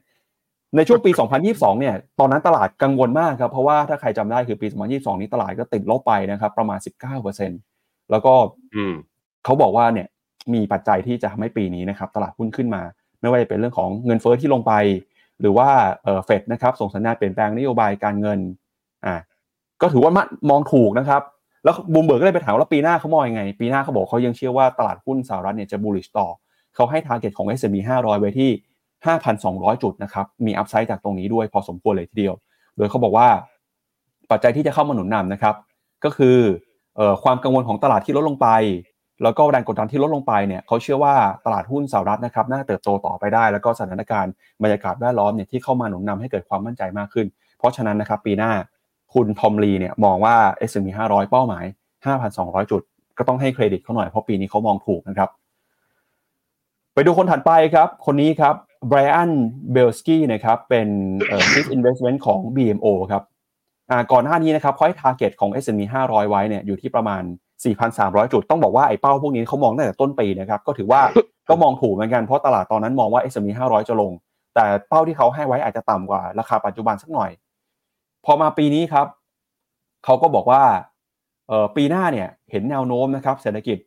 น่าจะเดินหน้าเติบโตต่อไปได้นะครับ ทั้งจากเรื่องของความเชื่อมั่นของผู้บริโภค การลดดอกเบี้ย แล้วก็ตลาดการจ้างงานที่แข็งแกร่งครับเขาเลยให้เป้าหมายของปีหน้านะครับว่าดัชนี S&P 500 จะอยู่ที่ประมาณ 5,100 จุดนะครับก็มีอัพไซด์จากตรงนี้อีกประมาณสักสามสี่ร้อยจุดเช่นกันนะครับก็ถือว่าเป็นมุมมองที่เป็นบวกครับไปดูคนถัดไปครับคุณจอห์นสโตฟัสครับเป็น Chief Investment ของ Oppenheimer นะครับคนนี้เนี่ยก็มองเป้าหมายของ S&P 500 ค่อนข้างสูงเลยทีเดียว ตอนนั้นนะครับปีที่แล้วเขามองว่า S&P 500 ปีนี้จะปิดไปอยู่ที่ประมาณ 4,400 จุดนะครับจากเงินเฟอ้อที่ลงมา แล้วก็ผลประกอบการของบริษัทที่ฟื้นตัว ปีหน้าเขามองต่อครับเขามองว่าดัชนี S&P 500 เนี่ยจะขึ้นไปนะครับโดยให้เป้าหมายไว้อยู่ที่ประมาณสัก 5,200 จุดนะครับแล้วก็อีกหนึ่งคนนะครับก็คือคุณสาวิตาสุบรามาเนียนครับอันนี้เป็น Head of US Equity แล้วก็ควอนนะครับของ Bank of America ครับก็ ปี 2023 เนี่ยมองเป้าของเอ่อ S&P 500 นะครับอยู่ที่ประมาณตอนต้นปีอยู่ที่ประมาณสัก 4,000 แต่พอช่วงกลางปีเนี่ยก็อัปเกรดมุมมองมาเป็น 4,600 จุดนะครับในปีหน้าครับเธอคนนี้ก็มองต่อว่า S&P 500 เนี่ยจะมีโอกาสขึ้นไปนะครับอยู่ที่ประมาณ 5,000 จุด โดยมีสาเหตุมาจากการถดถอยของเศรษฐกิจเนี่ยที่เป็นแบบ soft landing แล้วก็บริษัทต่างๆนะครับน่าจะมีความสามารถในการปรับตัว เพื่อรับมือกับการเปลี่ยนแปลงสภาวะทางเศรษฐกิจได้ ก็เชื่อว่าตลาดหุ้นสหรัฐจะไปต่อ S&P 500 เป้าหมายปีหน้าอยู่ที่ 5,000 จุดนะครับ แล้วก็อีกหนึ่งคนครับ คือคุณไรอันเดทริกส์นะครับ จากคาร์ซันกรุ๊ปครับเขาก็คาดว่าปีหน้านะครับเศรษฐกิจสหรัฐอเมริกาจะไม่เข้าสู่ภาวะ recession เลยนะครับ แล้วก็มองว่าเงินเฟ้อเนี่ยจะส่งสัญญาณชะลอตัว เพราะฉะนั้นเนี่ยจะเป็นปัจจัยที่เข้ามาหนุนนำตลาดหุ้นสหรัฐให้เดินหน้าปรับตัวบวกขึ้นไปต่อนะครับ เขาเป็นคนที่มองว่าปีหน้าเศรษฐกิจสหรัฐนะครับจะค่อยๆฟื้นตัวนะครับ แล้วก็เป้าหมายเนี่ยถ้าดูจาก Carson Group นะครับเราก็จะเห็นว่า upside ยังคงมีสูงกว่าในระดับปัจจุบันนะครับ ตัวเลขผมไม่แน่ใจว่าเขาเขาให้ไว้ประมาณเท่าไหร่นะครับ แต่ก็จะเห็นว่ามุมมองตลาดเนี่ยก็ค่อนข้างจะมีมุมมองที่เป็น positive นะครับต่อบรรดานักวิเคราะห์ที่เราพูดกันไปไล่เรียงกันไปนะครับ เหล่านี้นะครับพี่แบงก์ก็ถือว่า ปีหน้าเนี่ยถ้าเกิดเชื่อตามคนที่ปีนี้ใบหวยให้หวยถูก ก็ปีหน้าก็อาจจะมีโอกาสถูกต้องอีกหรือเปล่าอันนี้เดี๋ยวต้องลองมาตรวจมาลองมาดูกันแล้วเดี๋ยวยังไง ปีหน้าน่าจะเป็นตัวที่เฉลยนะครับว่าหุ้นสหรัฐจะขึ้นไปต่อหรือเปล่าครับ แต่น่าสนใจนะตรงที่นักวิเคราะห์ที่ทายถูกปีนี้เนี่ยแล้วให้เป้าปีหน้าเนี่ยให้เป้าห้าเกินห้าพันกันเยอะ โดยที่คนที่ถูกนะอะไรดีเป๊ะที่สุดคือคืออะไรคุณทอมลีใช่ไหมให้ถ้าเป้าปีหน้าห้าพันสอง ซึ่งเป็นเป้าที่เท่ากับที่ Goldman Sachs เพิ่งประกาศออกมา ว่าให้เป้า target year end ของตัว S&P 500 ที่ 5,200 ด้วยเช่นเดียวกันนั้นมันเหมือนกับว่าถ้าโอกาส recession ไม่มีจริงอะ ผมคิดว่ามันก็บวกได้แหละ มันปัญหามันคือ upside ของปีหน้า มันจะน้อยกว่า upside ของปี 2023 ผมคิดว่ามันจะเป็นแบบนั้น เพราะตลาดมันแลนลี่ขึ้นไปแล้วระดับหนึ่ง มันจึงอยู่ที่ว่าถ้าเลือกที่จะซื้อ index คุณก็จะได้ upside น้อยหน่อย นั้นนักวิเคราะห์ตอนนี้เขาเขาก็จะไป call กันในรายละเอียดแล้วว่า แล้วเขาชอบ sector ไหน แล้วเขาชอบหุ้นกลุ่มไหน ซึ่งผมคิดว่ากลุ่มหนึ่งกลุ่ม กลุ่มที่บอกว่าเชื่อใน AI มากๆ เขาก็จะไปคอพวกกลุ่ม Magnificent Seven call พวกกลุ่ม Big Tech ยังไปต่อถ้าเชื่อดอกเบี้ยก็จะลงด้วย โดยที่ไม่มี recession แต่กลุ่มหนึ่งที่ผมคิดว่าเป็นกลุ่มที่น่าสนใจ แล้วก็คนไทยนักลงทุนในกองทุนในไทยเราเองอะ่ะเรามีกลุ่มพวกนี้น้อยอยู่ ก็คือกลุ่มพวก mid small cap แล้วก็กลุ่มพวก financial sector เพราะว่าตอนที่ดอกเบี้ยลงอะ net interest margin เขาได้กว้างมากขึ้นคือ ขาเงินกู้ยังปล่อยที่ดอกดอกเบี้ยแพง แต่ขาเงินฝากเนี่ยรีบลดดอกเบี้ยเร็วอย่างที่เราเคยเห็น หรือว่าอย่างตัว mid small cap เนี่ยที่ขาขึ้นในรอบที่ผ่านมามันค่อนข้างแลกกาดคือขึ้นเหมือนกันแต่ว่าขึ้นช้ากว่าดัชนีตัวอื่น ก็อาจจะเป็นตัวที่แบบว่า คือตลาดวิ่ง upside จำกัด สิ่งที่อาจจะเกิดขึ้นคือการ rotation sector rotation หรือว่า rotation ใน equity style อาจจะเกิดขึ้น เพราะนั้นก็อย่าลืมชำเลืองชำเลืองมองหน่อย ถ้าคุณยัง bull ในตลาดหุ้นอเมริกา ตามที่นักวิเคราะห์ที่เมื่อกี้น้องปรับรายงานนะครับครับไปดูกันหน่อยฮะเป้าหมายตอนนี้แต่ละคนเป็นยังไงบ้างนะครับ อย่างที่บอกไปเนี่ยก็มีหลากหลายนะครับเอ่อตอนนี้คนที่ให้สูงที่สุดนะครับที่บูมเบิร์กไปรวบรวมมา ก็มี Yardeni Research ครับให้เป้าไว้ประมาณสัก 5,200 5,300นะครับโอเพนไฮเมอร์กับฟันส t ตรที่พูดไปคุณทอมลีเนี่ยก็อยู่ที่ประมาณสัก เอ่อ5,001 5,002นะครับ มี Goldman Sachs Deutsche Bank Bank of America RBC พวกนี้ให้เกิน 5,000 ทั้งสิ้นเลยนะครับ คนที่อยู่แถวๆนี้นะครับก็มี Societe Generale ครับอยู่ที่ประมาณ 4,750 คนที่ให้ปีหน้ามองว่าจะต่ำกว่านี้หน่อยก็มี Wells Fargo Morgan Stanley Barclays แล้วก็ JP Morgan นะครับตอนนี้ JP Morgan มองเป้าปีหน้าไว้อยู่ที่ประมาณสัก 4,200 4,300 จุดนะครับถือว่ามีดาวไซด์จากตรงนี้ก็ เสียงก็ยังถือว่าไม่ขาดมากนะครับยังมีมุมมองที่หลากหลายครับแต่เดี๋ยวยังไงเนี่ย ต้องมาดูกันนะว่าคนที่ออกมาทำนายเนี่ยเขาจะทายถูกหรือเปล่าครับพี่แบงค์ครับผมครับ ก็ไปดูอีกหนึ่งอีกหนึ่งประเด็นอีกหนึ่งปัจจัยที่น่าสนใจนะครับ ก็คือเรื่องของหุ้นเอ่อเทสลาครับ ก็เอ่ออยากชวนคุณผู้ชมคุยออกก่อนไปดูกันไปดูภาพนี้หน่อย อันนี้เป็นภาพของเอ่อ forecast ในปีหน้า อันนี้รวบรวมมาจาก Bloomberg Consensus ครับพี่แบงค์ก็จะเห็นว่ามีเป้าที่แตกต่างกันและค่าเฉลี่ยอาจจะลดลงมา จากที่เราให้ดูเมื่อสักครู่นี้นะครับเพราะอันนี้เนี่ยเอา consensus ของเอ่อของตลาดเนี่ยมามารวมกันนะครับอ่านี้ให้ดู 2 ตลาดเลยทั้ง S&P 500 กับหุ้นไทยนะ ในกรณี bull case เนี่ยอ่าค่าเฉลี่ย consensus เนี่ยให้ที่ 4,900สำหรับ S&P 500 คือมี upside ประมาณ 6%ในขณะที่ S M ตัว SET Index นะ กรณี bull case เนี่ย bull bull แล้วจริงเหรอ ไล่ที่ประมาณ 1,530 นะ โอ้โหยังห่างไกลจาก all time high มาก ๆ แต่ว่าถือว่า upside เยอะกว่าบวกประมาณ 13%นะครับ base case เนี่ยให้ S&P 500 ที่ 4,007 ก็แปลว่าแฟลตๆจากตรงนี้ ในขณะที่หุ้นไทยเนี่ยถึงแม้ว่าจะเป็น base case ก็ยังมี upside นะ1,460 ก็คือประมาณ 60 จุดจากตรงนี้ก็คิดเป็น upside ประมาณสักแบบว่า 6-7%จากตรงนี้นะครับ ในขณะที่ bond yield นะครับ expected rate อ่าตัว bond yield เนี่ยตัว 5ปีของบอลอเมริกาเนี่ยเขาบอกว่าน่าจะอยู่ที่ประมาณ6.5บน local currency แล้วก็2ปีของไทยอ่าก็อ่าพันธบัตรรัฐบาลไทยเนี่ยอยู่ที่ประมาณ2.5นะฮะเอาไปดู bear case ก่อน bear case เนี่ยหุ้นไทยนะอ่านักวิเคราะห์เฉลี่ยเราให้downside หุ้นไทยเนี่ยเปิดเนี่ยอยู่ที่ประมาณพันสามพันสามลบจากตรงนี้ประมาณสักสี่เปอร์เซ็นต์ในขณะที่ S&P 500อะ bear case อยู่ที่สี่พันหนึ่งร้อยหกสิบห้าลบจากตรงนี้ประมาณสิบเปอร์เซ็นต์นะครับ ครับ มีคำถามอยากชวนคุณผู้ชมคุยก่อนไปดูข่าวนี้ครับ ก็ล่าสุดนะครับเขามีการจัดอันดับหุ้นที่มี inflow หรือว่ามีเงินไหลเข้ามามากที่สุดนะครับ ประจำปี 2023 จากฝั่งของนักทุนรายย่อยนะครับ ก็คือนักทุนแบบเราๆทั่ว ๆ ไปเนี่ยอย่างผมหรืออย่างคุณผู้ชมเนี่ยนะครับ ข้อมูลนี้มาจาก Vanda Research ที่เขาไปรวบรวมข้อมูลมาจากนักทุนรายย่อย Retail Investor ในสหรัฐนะครับว่าปีที่ผ่านมาเนี่ยนักทุนรายย่อยในสหรัฐเขาเข้าไปซื้อหุ้นตัวไหน คิดเป็นอินโฟมากที่สุดนะครับชวนคุณผู้ชมคุยหน่อยฮะว่าแล้วปีที่ผ่านมา 2023 นะครับ ถ้าเกิดใครที่มีการเข้าไปซื้อหุ้นรายตัวเนี่ยคุณผู้ชมซื้อหุ้นตัวไหนนะครับ เข้าพอร์ตคิดเป็นเงินคิดเป็นมูลค่ามากที่สุด ไม่รวมกับหุ้นเก่าที่มีอยู่ในพอร์ตแล้วนะครับนับตั้งแต่ปี 2023 ครับ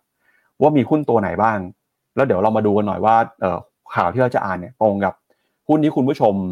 มีอยู่ในพอร์ตหรือว่าซื้อกันเข้ามาในพอร์ตปีนี้หรือเปล่านะครับ ข้อมูลของ Vanda Research ครับเขาบอกว่าปี 2023 นะครับ เป็นปีที่หุ้นของ Tesla ครับ มีเม็ดเงินอินโฟเป็น net info นะครับ เข้ามาซื้อมากที่สุดจากนักลงทุนรายย่อย อันนี้คือต้องบอกเป็นการจัดอันดับเฉพาะ retail investor ไม่รวมกับนักทุนสถาบันนะครับ เป็นปีที่เม็ดเงินของนักทุนรายย่อยเข้าไปซื้อหุ้น Tesla สูงแซงหน้า SPY นะครับ หรือว่า SPDR S&P ETF เอ่อ500 เนี่ย ซึ่งเป็นกองทุน ETF ที่มีขนาดใหญ่ที่สุดในโลกแซงหน้าไปแล้วในปีนี้นะครับ โดยสาเหตุสำคัญที่นักทุนรายย่อยในอเมริกาหรือว่าในที่อื่นเนี่ยเขาชอบหุ้นของเทสลากัน ก็เป็นเพราะว่าหนึ่งเลยฮะก็คือบริษัทนี้เนี่ยเป็นบริษัทที่มี disruptive technology ครับหรือว่ามีเทคโนโลยีแบบก้าวหน้านะครับ แล้วเขาก็บอกว่าในอนาคตเนี่ยนักลงทุนก็เชื่อว่าทิศทางหรือว่าโฟกัสของตลาดนะครับก็จะไปมุ่งในทาง การพัฒนาเทคโนโลยี หรือว่าการผลิตรถยนต์ไฟฟ้า หรือว่าการใช้เทคโนโลยีแบบ AI นะครับโดยหุ้นของเทสลาครับปีนี้เนี่ยมีการปรับตัวขึ้นมาก็เป็นเด้งเหมือนกันนะครับ ใครที่ซื้อไว้เนี่ยก็ได้กำไรกันมหาศาลเลยทีเดียว เป็นการปรับตัวเพิ่มขึ้นท่ามกลางกระแสความนิยมนะครับในหุ้นของเทสลาที่เพิ่มขึ้นมาด้วย แม้ว่าในปีที่ผ่านมานักทุนจะเจอกับความผันผวนของราคานะครับ แต่ถ้าเกิดใครที่ลงทุนถือมาระยะยาวในในรอบเกิน 12 เดือนเนี่ยก็จะได้กำไรกันไปทั่วหน้าเลยนะครับ สาเหตุสำคัญส่วนหนึ่งก็มาจากตัว CEO ของเทสลาคือคุณอีลอนมัสเนี่ยแหละครับแม้ว่าบางคนจะวิพากษ์วิจารณ์ว่าเขาบางทีทำอะไรแปลกๆนะครับดูเออไม่เป็นผลดีกับหุ้น แต่ก็ต้องบอกว่าความนิยมของเขาเนี่ยมีส่วนนะครับที่ทำให้หลายคนเข้ามาสนใจหุ้นของเทสซาทั้งจากการเข้าไปปรากฏตัวแสดงความคิดเห็นในหน้าช่องทางสังคมมีเดียสื่อออนไลน์ต่างๆ หรือแม้กระทั่งนะครับการประกาศทำธุรกิจการเข้าไปซื้อ X หรือว่าก่อนหน้านี้คือ Twitter เนี่ยนะครับก็ทำให้มี มุมมองมีความนิยมนะครับ มีจุดสนใจไปที่หุ้นเทสลาด้วย ก็ทำให้หุ้นเทสลาเนี่ยปรับตัวขึ้นมานะครับ ท่ามกลางมุมมองของนักลงทุนรายย่อยในปีนี้นะครับ เดี๋ยวผมพาไปดูตัวเลข inflow หน่อยว่าเทสลามีเม็ดเงินเข้ามามากแค่ไหนนะครับ แล้วทำไมมันถึงน่าสนใจกับการที่เทสลาเนี่ยมี inflow เข้าไปแซงหน้านะครับ SPY หรือว่า S&P 500 ETF นะครับ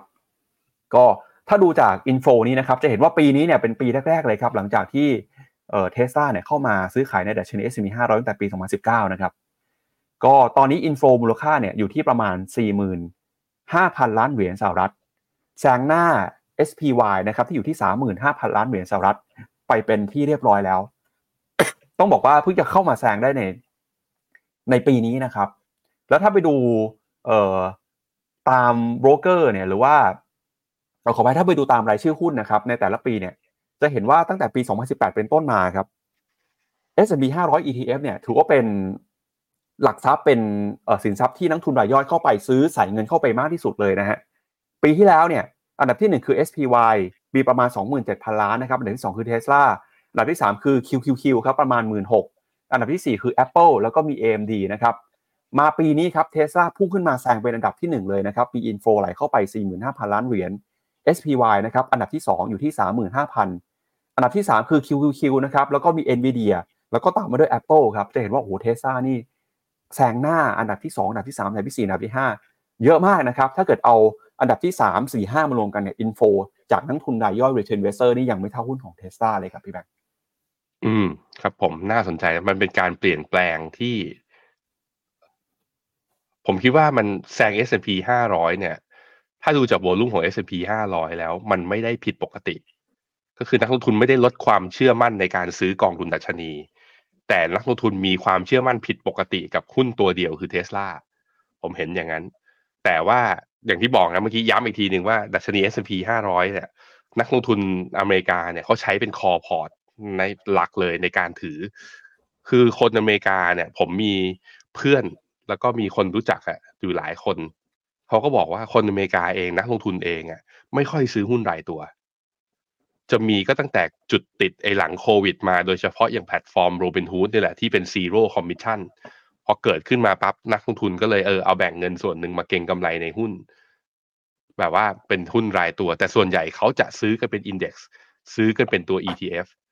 อันนี้คือแฮบบิตของคนนักลงทุนชาวอเมริกา เขาเป็นแบบนั้นกัน เพราะนั้นอันนี้มัน ต้องบอกว่ามันจะเป็นการเปลี่ยนแปลงเพียงแค่ปีเดียว หรือเปลี่ยนแปลงไปตลอด ถ้าการเปลี่ยนแปลงไปตลอดคือโวลุ่มเทรดของหุ้นรายตัวเยอะกว่าตัว S&P เนี่ยแสดงว่ามันเกิดการเปลี่ยนพฤติกรรมของนักลงทุนและ เรื่องนี้น่าสนใจ ส่วนผมว่าส่วนหนึ่งก็คือ เพราะมันเห็นนะว่าว่า S&P 500 มัน underperform แค่ไหนเมื่อเทียบกับหุ้นยักษ์ใหญ่นะอย่าง Tesla Microsoft Apple Nvidia ไปถือแค่หุ้นบางตัวนะผลตอบแทนมากกว่า S&P 500 3 4 เท่า คือมันไม่ต้องไปเลือกหุ้น small cap อะมันเป็นเลือกหุ้นขนาดใหญ่ที่ไว้ใจได้และอีก 10 ปีก็คงจะไม่ล้มหายตายจาก แล้วแถม performance ในช่วงที่ผ่านมาก็ดีกว่าดัชนีด้วย มันไม่เหมือนในอดีตที่แบบว่าผู้แพ้ผู้ชนะใกล้เคียงกันอะรู้แหละว่า Big Tech มัน outperform มากกว่า แต่มันก็ไม่ได้ outperform อย่างมีนัยยะ เมื่อเทียบกับการถือดัชนีขนาดนั้น แต่ปีนี้มันเป็นปีที่ฉีกจริงๆเพราะนั้นผมคิดว่าปีหน้ามาตามกันต่อไหม ปีหน้าเรามาดูกันต่อว่าหุ้นอย่างเทสซาหรือหุ้นรายตัวเนี่ย มันจะแบบว่ามีวอลุ่มเทรดขึ้นมาแล้วแซง S&P ถาวรหรือเปล่า เพราะว่าตั้งแต่ปี 2018 จนถึงปี 2022 เนี่ยจะเห็นว่า SPY ETF เนี่ยวอลุ่มเทรดเยอะสุด มีปีเนี้ยปี 2023 ถ้าปี 2024 ยังเป็นอย่างนั้นอยู่เนี่ย ผมคิดว่า มันมันจะลงทุนยากมากขึ้น เพราะว่ามันแปลว่านักลงทุนรายย่อยเนี่ยไปเลือกหุ้นรายตัวมากกว่าที่จะซื้อดัชนีนะครับ ครับแต่ถ้าไปดูในรอบประมาณ2อสปีเนี่ยถ้าดูเปอร์เซ็นต์เชนนะครับเราก็จะเห็นว่าเอ่อเทสลาหลังจากที่เข้ามาอยู่ใน S&P 500 เนี่ยนะครับก็อาจจะไม่ได้เป็นหุ้นที่ให้ผลตอบแทนดีที่สุดนะครับอาจจะมีหุ้นตัวอื่นให้ผลตอบแทนดีกว่า แล้วก็ถ้าไปดูเนี่ยแต่แน่นอนเห็นว่าเทสลาเนี่ยเอ่อยังยังยังยังแลกกาดนะครับยังตามหลังค่าเฉลี่ยในรอบประมาณ 2-3 ปีของ Magnificent Seven อยู่ด้วย แล้วก็ภาพรวมของดัชนีด้วยนะครับพี่แบงค์ครับผม อย่างไรก็ตามครับ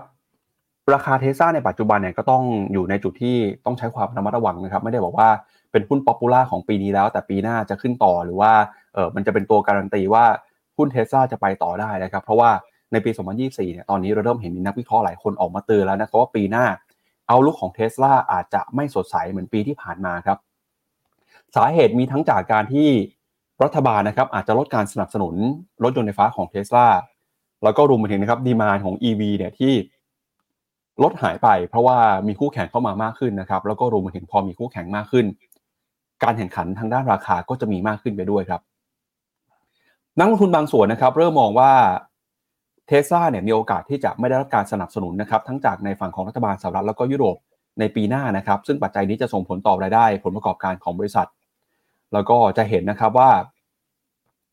การแข่งขันเนี่ยปีหน้าอาจจะเข้มข้นมากกว่านี้นะครับเพราะมีบริษัทรถยนต์ไฟฟ้าจากจีนเข้ามานะครับ แล้วก็รวมไปถึงดีมาเนี่ยที่เข้ามามีการเปลี่ยนแปลงด้วย เพราะว่าตอนนี้คู่แข่งจากจีนก็เข้ามาแข่งขันกันอย่างดูเดือดมากนะครับเทสซาเองอาจจะจำเป็นต้องปรับตัวด้วยการลดราคา และจะส่งผลต่อแนวโน้มกำไร แล้วก็ผลประกอบการต่อไปในอนาคตครับ ครับผม ครับ เอาละครับเดี๋ยวไปดูคอมเมนต์คุณผู้ชมหน่อยนะครับพี่แบงก์ก่อนที่ไปดูข่าวในประเทศกันครับ ครับผม สวัสดีคุณผู้ชมนะครับ คุณ CA คุณนวรัตน์ใช่วันนี้อากาศเย็นมาก จะเห็นว่าวันนี้สีจอ ภาพที่ผมไลฟ์อยู่ตอนนี้เปลี่ยนเปลี่ยนไปนะ เพราะว่าผมเปิดหน้าต่างทั้งหมดเลย ให้แสงธรรมชาติเข้าไม่ได้เปิดไฟสตูนะฮะเพราะอากาศดี PM 2.5 ก็ต่ำเปิดมาดูให้สีเขียวปุ๊บภรรยาผมนี่ออกมาเปิดบ้านทั้งหมดเลย ให้บ้านมันหายใจบ้างนะฮะขอผลบอลเมื่อคืนด้วย ก็ลิเวอร์พูลชนะไป ห้าฮะห้าหนึ่งนะฮะไอวันศูนย์ศูนย์ไม่คุยนะคอมเมนต์อยู่อะโอ้ยดูแล้วจะหลับนะครับ เอ่อคุณวีวิน VIP นะครับ ถามว่าเกาหลีใต้เวียดนามตัวไหนมากกว่ากันนะตอนนี้เกาหลีครับ คุณเปียกเปียกซื้อโซลาร่าเหรอเก้าร้อยขึ้นมาสองพันแปดโอ้โห ยินดีด้วยนะฮะคุณสวัสดหน่วยสวัสดสามสาม NV NVDA น่าจะย่อแล้วไปต่อพันหนึ่งไหม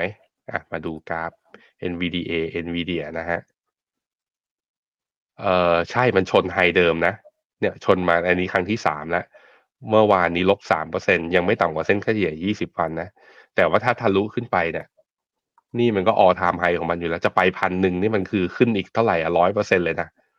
ไม่รู้ตอบไม่ได้แพทเทิร์นแบบนี้ก็ระมัดระวังหน่อยแล้วกัน เพราะว่าเนี่ย RSI มันไปพีคแถวๆเนี่ยนี่ RSI กราฟวีคนะพีคตอนเมื่อตอนเดือนพฤษภาแถวแถวแปดสิบหกแล้วเนี่ย RSI ตัว index เนี่ยกำลังทดสอบ high อยู่เลย แต่ RSI ตอนนี้ลงมาอยู่ที่หกสิบมันแปลว่าขาขึ้นใดๆก็แล้วแต่เกิดขึ้นหลังจากนี้ไปคือ NVIDIA จะเจอกับ bearish divergence ก็คือ index มันไม่ทำ index ทำ new high แต่ตัว indicator ทางเทคนิค ไม่ทำ high ตามทั้ง RSI และ MACD แบบนี้ก็ต้องระวังการปรับฐาน คือรอบขาขึ้นรอบถัดไปอาจจะเป็นการจบ wave 5ครับไทย ESG มีกองไหนที่ซื้อแล้วแถมฟินไหมไทย ESG มีบางกองที่เขาจะเรียกเก็บค่าธรรมเนียม front end กองที่มีค่าธรรมเนียม front end เนี่ยก็จะได้ฟินไปด้วยนะครับ แต่ผมจำไม่ได้จริงๆว่ามีกองไหนนะครับ ขอประทานโทษ ลองดูนะ ลองไปดูในไทย ESG Hub เนี่ย ก็จะมีรายละเอียดบอกทุกกองเลยนะครับ มีมีถามคุณ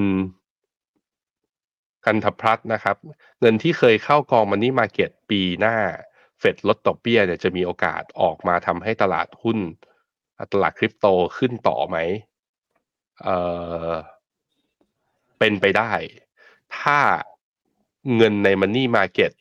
คนที่ถืออยู่แล้วเขารู้สึกว่าผลตอบแทนมันน้อยมาก ก็จะผลักให้เขาเนี่ยขายออกมา แล้วเอามาไว้ในตลาดหุ้นแทน แต่มันต้องน้อยขนาดไหนไงอันนี้ต้องไปถามคนอเมริกาเนาะเพราะผมก็ไม่ใช่คนอเมริกาว่าเขาคิดยังไง แต่ว่ามันต้องลดเร็วขนาดหนึ่งแหละถ้าลดเพียงแค่ยี่สิบ basis point ห้าสิบ basis point ผมคิดว่าเงินก็จะอาจจะยังอยู่ในนั้น ยังไม่ได้ไหลออกมาแบบว่าขายทิ้งทั้งหมดเลยแล้วเข้ากลับมาลากซื้อหุ้น คงจะไม่ได้มีเกิดขึ้นแบบนั้นเร็วนะครับ คุณนัจจรันถามว่าอยากได้กองรีดต่างประเทศที่น่าสนใจอ่ามา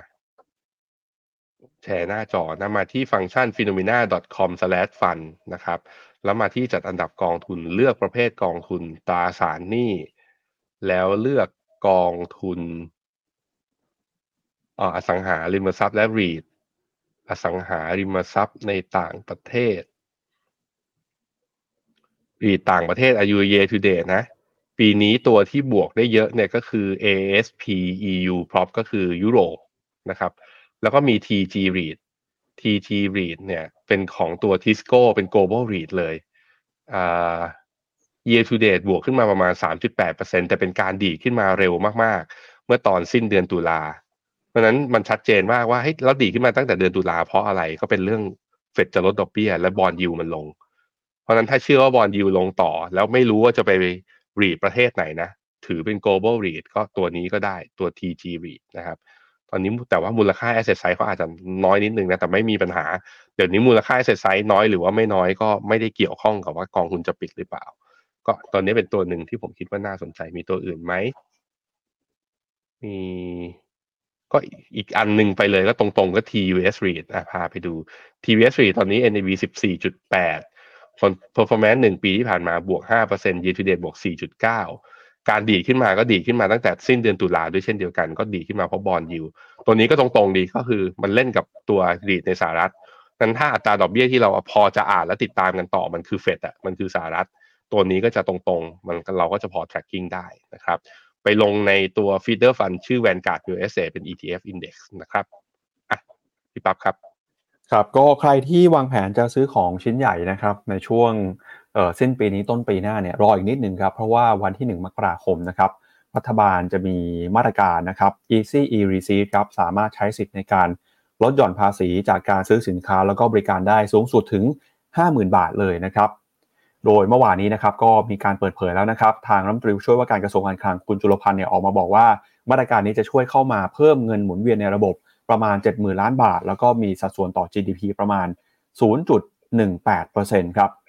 โดยคนที่เข้าร่วมโครงการนี้ได้นะครับก็คือบุคคลที่เป็นผู้เสียภาษีเงินได้บุคคลธรรมดา แล้วก็ใครที่เข้าเกณฑ์เงื่อนไขที่ Digital Wallet เนี่ยถ้าหากว่า มีเงินสามารถซื้อสินค้าได้ก็จะสามารถใช้สิทธิ์ในการลดหย่อนภาษี ตามโครงการ Easy e Receipt ได้ด้วยพร้อมกันเลยนะครับ สินค้าที่สามารถใช้ในการยื่นภาษีหรือว่าลดหย่อนภาษีได้มีอะไรบ้างนะครับ ก็ต้องเป็นสินค้าที่เข้าเกณฑ์นะครับ โดยเงื่อนไขเนี่ยก็คือมีใบกำกับภาษีเต็มรูปแบบในรูปแบบอิเล็กทรอนิกส์ผ่านระบบ e-tax invoice แล้วก็ e-receipt ของกรมสรรพากรนะครับ โดยสินค้านะครับจะต้องเป็นสินค้าและบริการของผู้ประกอบการภายในประเทศ ที่จดทะเบียนภาษีมูลค่าเพิ่มนะครับ เช่นห้างสรรพสินค้าซูเปอร์มาร์เก็ตนะครับร้านสะดวกซื้อร้านอาหารที่มีการจด VAT ร้านค้าทั่วไปที่สามารถออกใบกำกับภาษีแบบเต็มรูปแบบได้นะครับ แล้วก็สามารถใช้ซื้ออะไรได้บ้าง ก็มีพวกอุปกรณ์นะครับไอทีสมาร์ทโฟนอะไรนี่สามารถใช้ซื้อได้เลยนะครับ แต่ต้องมีการออกใบภาษีได้ตามเงื่อนไข ค่าที่พักก็ได้ ค่าโรงแรมได้ตั๋วเครื่องบินได้นะครับ อันนี้มีหลากหลายมาก แต่สินค้าที่ไม่สามารถใช้สิทธิ์ในการลดหย่อนภาษีได้เนี่ยก็มีพวกสุราเบียร์ไวน์นะครับเครื่องดื่มมึนเมา ยาสูบค่าซื้อรถยนต์รถจักรยานยนต์แล้วก็เรือนี้ ถ้าเกิดซื้อรถใช้สิทธิ์ในการลดหย่อนตามมาตรการนี้ไม่ได้นะครับ ค่าน้ำมันค่าก๊าซค่าสาธารณูปโภค ค่าน้ำประปา ค่าไฟฟ้า ค่าโทรศัพท์ ค่าอินเทอร์เน็ต อันนี้ใช้ไม่ได้นะครับ แล้วก็ มาตรการนี้นะครับจะเริ่มต้นตั้งแต่วันที่ 1 มกราคมจนถึง 15 กุมภาพันธ์เลยนะครับ แล้วก็เออที่เพิ่มเติมเนี่ยนะครับก็มีหลากหลายรายการนะครับยังไงเข้าไปดูข้อมูลได้ ก็ถือว่าเป็นมาตรการที่น่าจะมีประโยชน์สำหรับคนที่วางแผนซื้อสินค้าหรือว่าซื้อของ แล้วก็สามารถใช้ลดหย่อนภาษีในปีหน้าได้นะครับพี่แบงค์อะครับผมไปดูคาดการณ์ของแบงก์ชาติหน่อยกรณีที่ออกนโยบายดิจิ t a ลวอลเล็ตและไม่มีดิจิ t a ลวอลเล็ตนะก็จะเห็นว่าจากตัว presentation ที่ทีม investment เราทำมาเนี่ย ถ้าไม่มีดิจิ t a ลวอลเล็ตเนี่ย GDP growth ของบ้านเราจะอยู่ที่ประมาณ 3.2 ในปี 2024 แล้วปีหน้าเนี่ยจะเป็น 3.5 แต่แล้วปีหน้าจะเป็น 3.1 แต่ถ้าในกรณีที่มีดิจิ t a ลวอลเล็ตออกมานะ ก็บอกว่าจะเกิดการหมุนของเงินก็จะเพิ่มเร่งตัว GDP ออกมาได้ก็คือ GDP จะโตเป็นจาก 3.2 เนี่ยขึ้นไปเป็น 3.8 แต่ปีหน้าเนี่ยจะเหลือ 2.8 การโต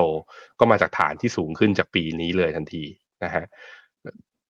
ในขณะที่ตัวเลขนักท่องเที่ยวนะ ปีหน้าเนี่ยแบงค์ชาติคาดการณ์ว่าจะทะลุ 30 ล้านนะอยู่ที่ 34.5 ล้าน แล้วก็ปี 2025 จะอยู่ที่ประมาณ39 ล้าน จะพ้นยังไม่พ้น high เดิมของเมื่อตอนอปี 2019 นะก่อนที่จะเกิดโควิดนะครับ ในขณะที่ตัวเลขเงินเฟ้อเนี่ยแบงก์ชาติมองว่าถ้าไม่มี digital wallet เนี่ย เราจะเห็นเงินเฟ้อไอตัว core inflation เนี่ยอยู่ที่ประมาณ1.2 แต่ถ้ามี digital wallet เนี่ยจะเกิดเงินเฟ้ออ่อนๆมากขึ้นกว่าเดิม จาก 1.2เนี่ยขึ้นเป็น 1.5 แต่ว่าระยะยาวเงินเฟ้อก็จะไม่ได้เพิ่มตัวขึ้นไปมากกว่านี้ สิ่งที่น่าหวังก็คือตัวเลขส่งออกนะแบงก์ชาติมองว่าปีนี้เนี่ยฐานต่ำเราโตได้ค่อนข้างน้อย เราส่งออกได้ค่อนข้างน้อย ส่วนหนึ่งก็ export of service หรือว่าภาคท่องเที่ยวเนี่ยที่จีนมาเที่ยวเราน้อยปีหน้าดูยังมีความหวังเขาบอกว่า export เนี่ยจะโตที่ประมาณสัก 5.6%ไม่ว่าจะมี digital wallet หรือว่าไม่มี แต่ที่น่ากังวลก็คือว่าปีถัดไปปี 2025 เนี่ยแบงก์ชาติยังมองว่าไอ้ที่ 5.6%เนี่ยเป็นการโตปีเดียว ปี 2025 เนี่ยจะโตอยู่ต่ำกว่า 4%อีกรอบหนึ่ง ซึ่งนั่นมันแปลว่าไทยเรามีปัญหาในเชิงโครงสร้างของการเติบโตนะว่าเราเป็นประเทศ emerging market ก็จริงแต่ขนาดของการเติบโตของเรานั้น เติบโตใกล้เคียงกับ develop market มากเกินไป ต้องหา growth engine ตัวถัดไป มากกว่าแค่เพียง digital wallet ด้วยนะครับ ครับไปดูหุ้นไทยหน่อยครับ เมื่อวานนี้ปิดไป 1,400 จุดนะครับ โอกาสที่หุ้นไทยจะเติบโต ถ้าดูจากมูลค่าแล้วก็แนวโน้มราคาเนี่ยนะครับ ตอนนี้หุ้นไทยถือว่าน่าสนใจแค่ไหนครับ เมื่อเทียบกับหุ้นโลกนะครับ เราเนี่ยกำไรเราแย่กว่านะ ก็คือเอ่อแย่กว่าหุ้นโลก ก็เลยทำให้ตัวดัชนีเราเนี่ย underperform และปีนี้ดัชนีหุ้นไทยเป็นดัชนีที่เขาเรียกว่าแย่ที่สุดตัวหนึ่งในโลกด้วยเช่นเดียวกัน ก็มาจากตัวกำไรนั่นแหละ ข้อดีที่พอจะพูดถึงได้ก็คือตอนนี้ถ้าเทียบที่ PE นะครับอีก 12 เดือนข้างหน้า คือเอาราคาเนี่ยมาหารด้วย e a r n i n g ด้วยความที่เราเนี่ย underperform มากๆ จึงทำให้เราเนี่ยถูกกว่าหุ้นโลกประมาณลบ2 standard deviation แล้วน่าสนใจคือเมื่อเทียบตอนปี 2015 กับปี 2020 เนี่ย เวลาหุ้นไทยถูกขนาดเนี้ยตอนขาเด้ง ก็อาจจะเด้งได้ด้วยเช่นเดียวกัน เพราะนั้น เริ่มมีความหวัง เริ่มมีความหวัง ขอให้ผ่านไอ้ตรงนี้ไปให้ได้ก่อนพันสี่เนี่ย ยืนให้ได้นิ่งๆ แล้วผมคิดว่าพันห้าพันหกปีหน้าก็จะพอหวังได้ ซึ่งอย่างที่บอกไปคือบูมเบิร์กคอนเซนแซสเนี่ยมองแล้วนะว่าปีหน้าเนี่ย หุ้นไทยอาจจะมีอัพไซด์มากกว่าดัชนีหุ้นอเมริกา ด้วยซ้ำไป แต่ว่ามันมาจากความที่ปีนี้แลกกาดนั่นแหละนะครับ ครับ เอาละครับ ก็เดี๋ยวยังไงนะครับย็นนี้ครับรายการ What's Happening เนี่ยพี่แบงค์จะชวน คุณบดินมาพูดคุยนะครับ มาเปิดมุมมองถึงแนวโน้มการลงทุนในในปีหน้านะครับ ว่าจะมีอะไรที่น่าสนใจ แล้วก็นักทุนเนี่ยจะมีคำแนะนำในการลงทุนอย่างไรบ้างนะครับ ก็ติดตามกันเย็นนี้กับรายการ What's Happening เพิ่มเติมด้วยนะครับ แล้วก็สำหรับรายการข่าวเช้า Morning Brief วันนี้นะครับเราสองคนแล้วก็ทีมงานขอลาคุณผู้ชมไปก่อนนะครับพรุ่งนี้เช้ากลับมาเจอกันใหม่นะครับ วันนี้สวัสดีครับ สวัสดีครับ ในโลกของการลงทุนทุกคนเปรียบเสมือนนักเดินทาง คุณล่ะเป็นนักเดินทางสายไหน กองนี้ก็ดี เทรนการลงทุนนี้ก็มา ใครว่าดีเราก็ไปหมดแต่ไม่ค่อย work ให้ Finnomena Exclusive บริการที่ปรึกษาการเงินส่วนตัว ที่พร้อมช่วยให้นักลงทุนทุกคนไปถึงเป้าหมายการลงทุน สนใจสมัครที่ f i n o m e f i n o m e n a e x c l u s i v e หรือ line at f i n o m e n a p o r t คำเตือนผู้ลงทุนควรทำความเข้าใจลักษณะสินค้า เงื่อนไขผลตอบแทน และความเสี่ยงก่อนตัดสินใจลงทุน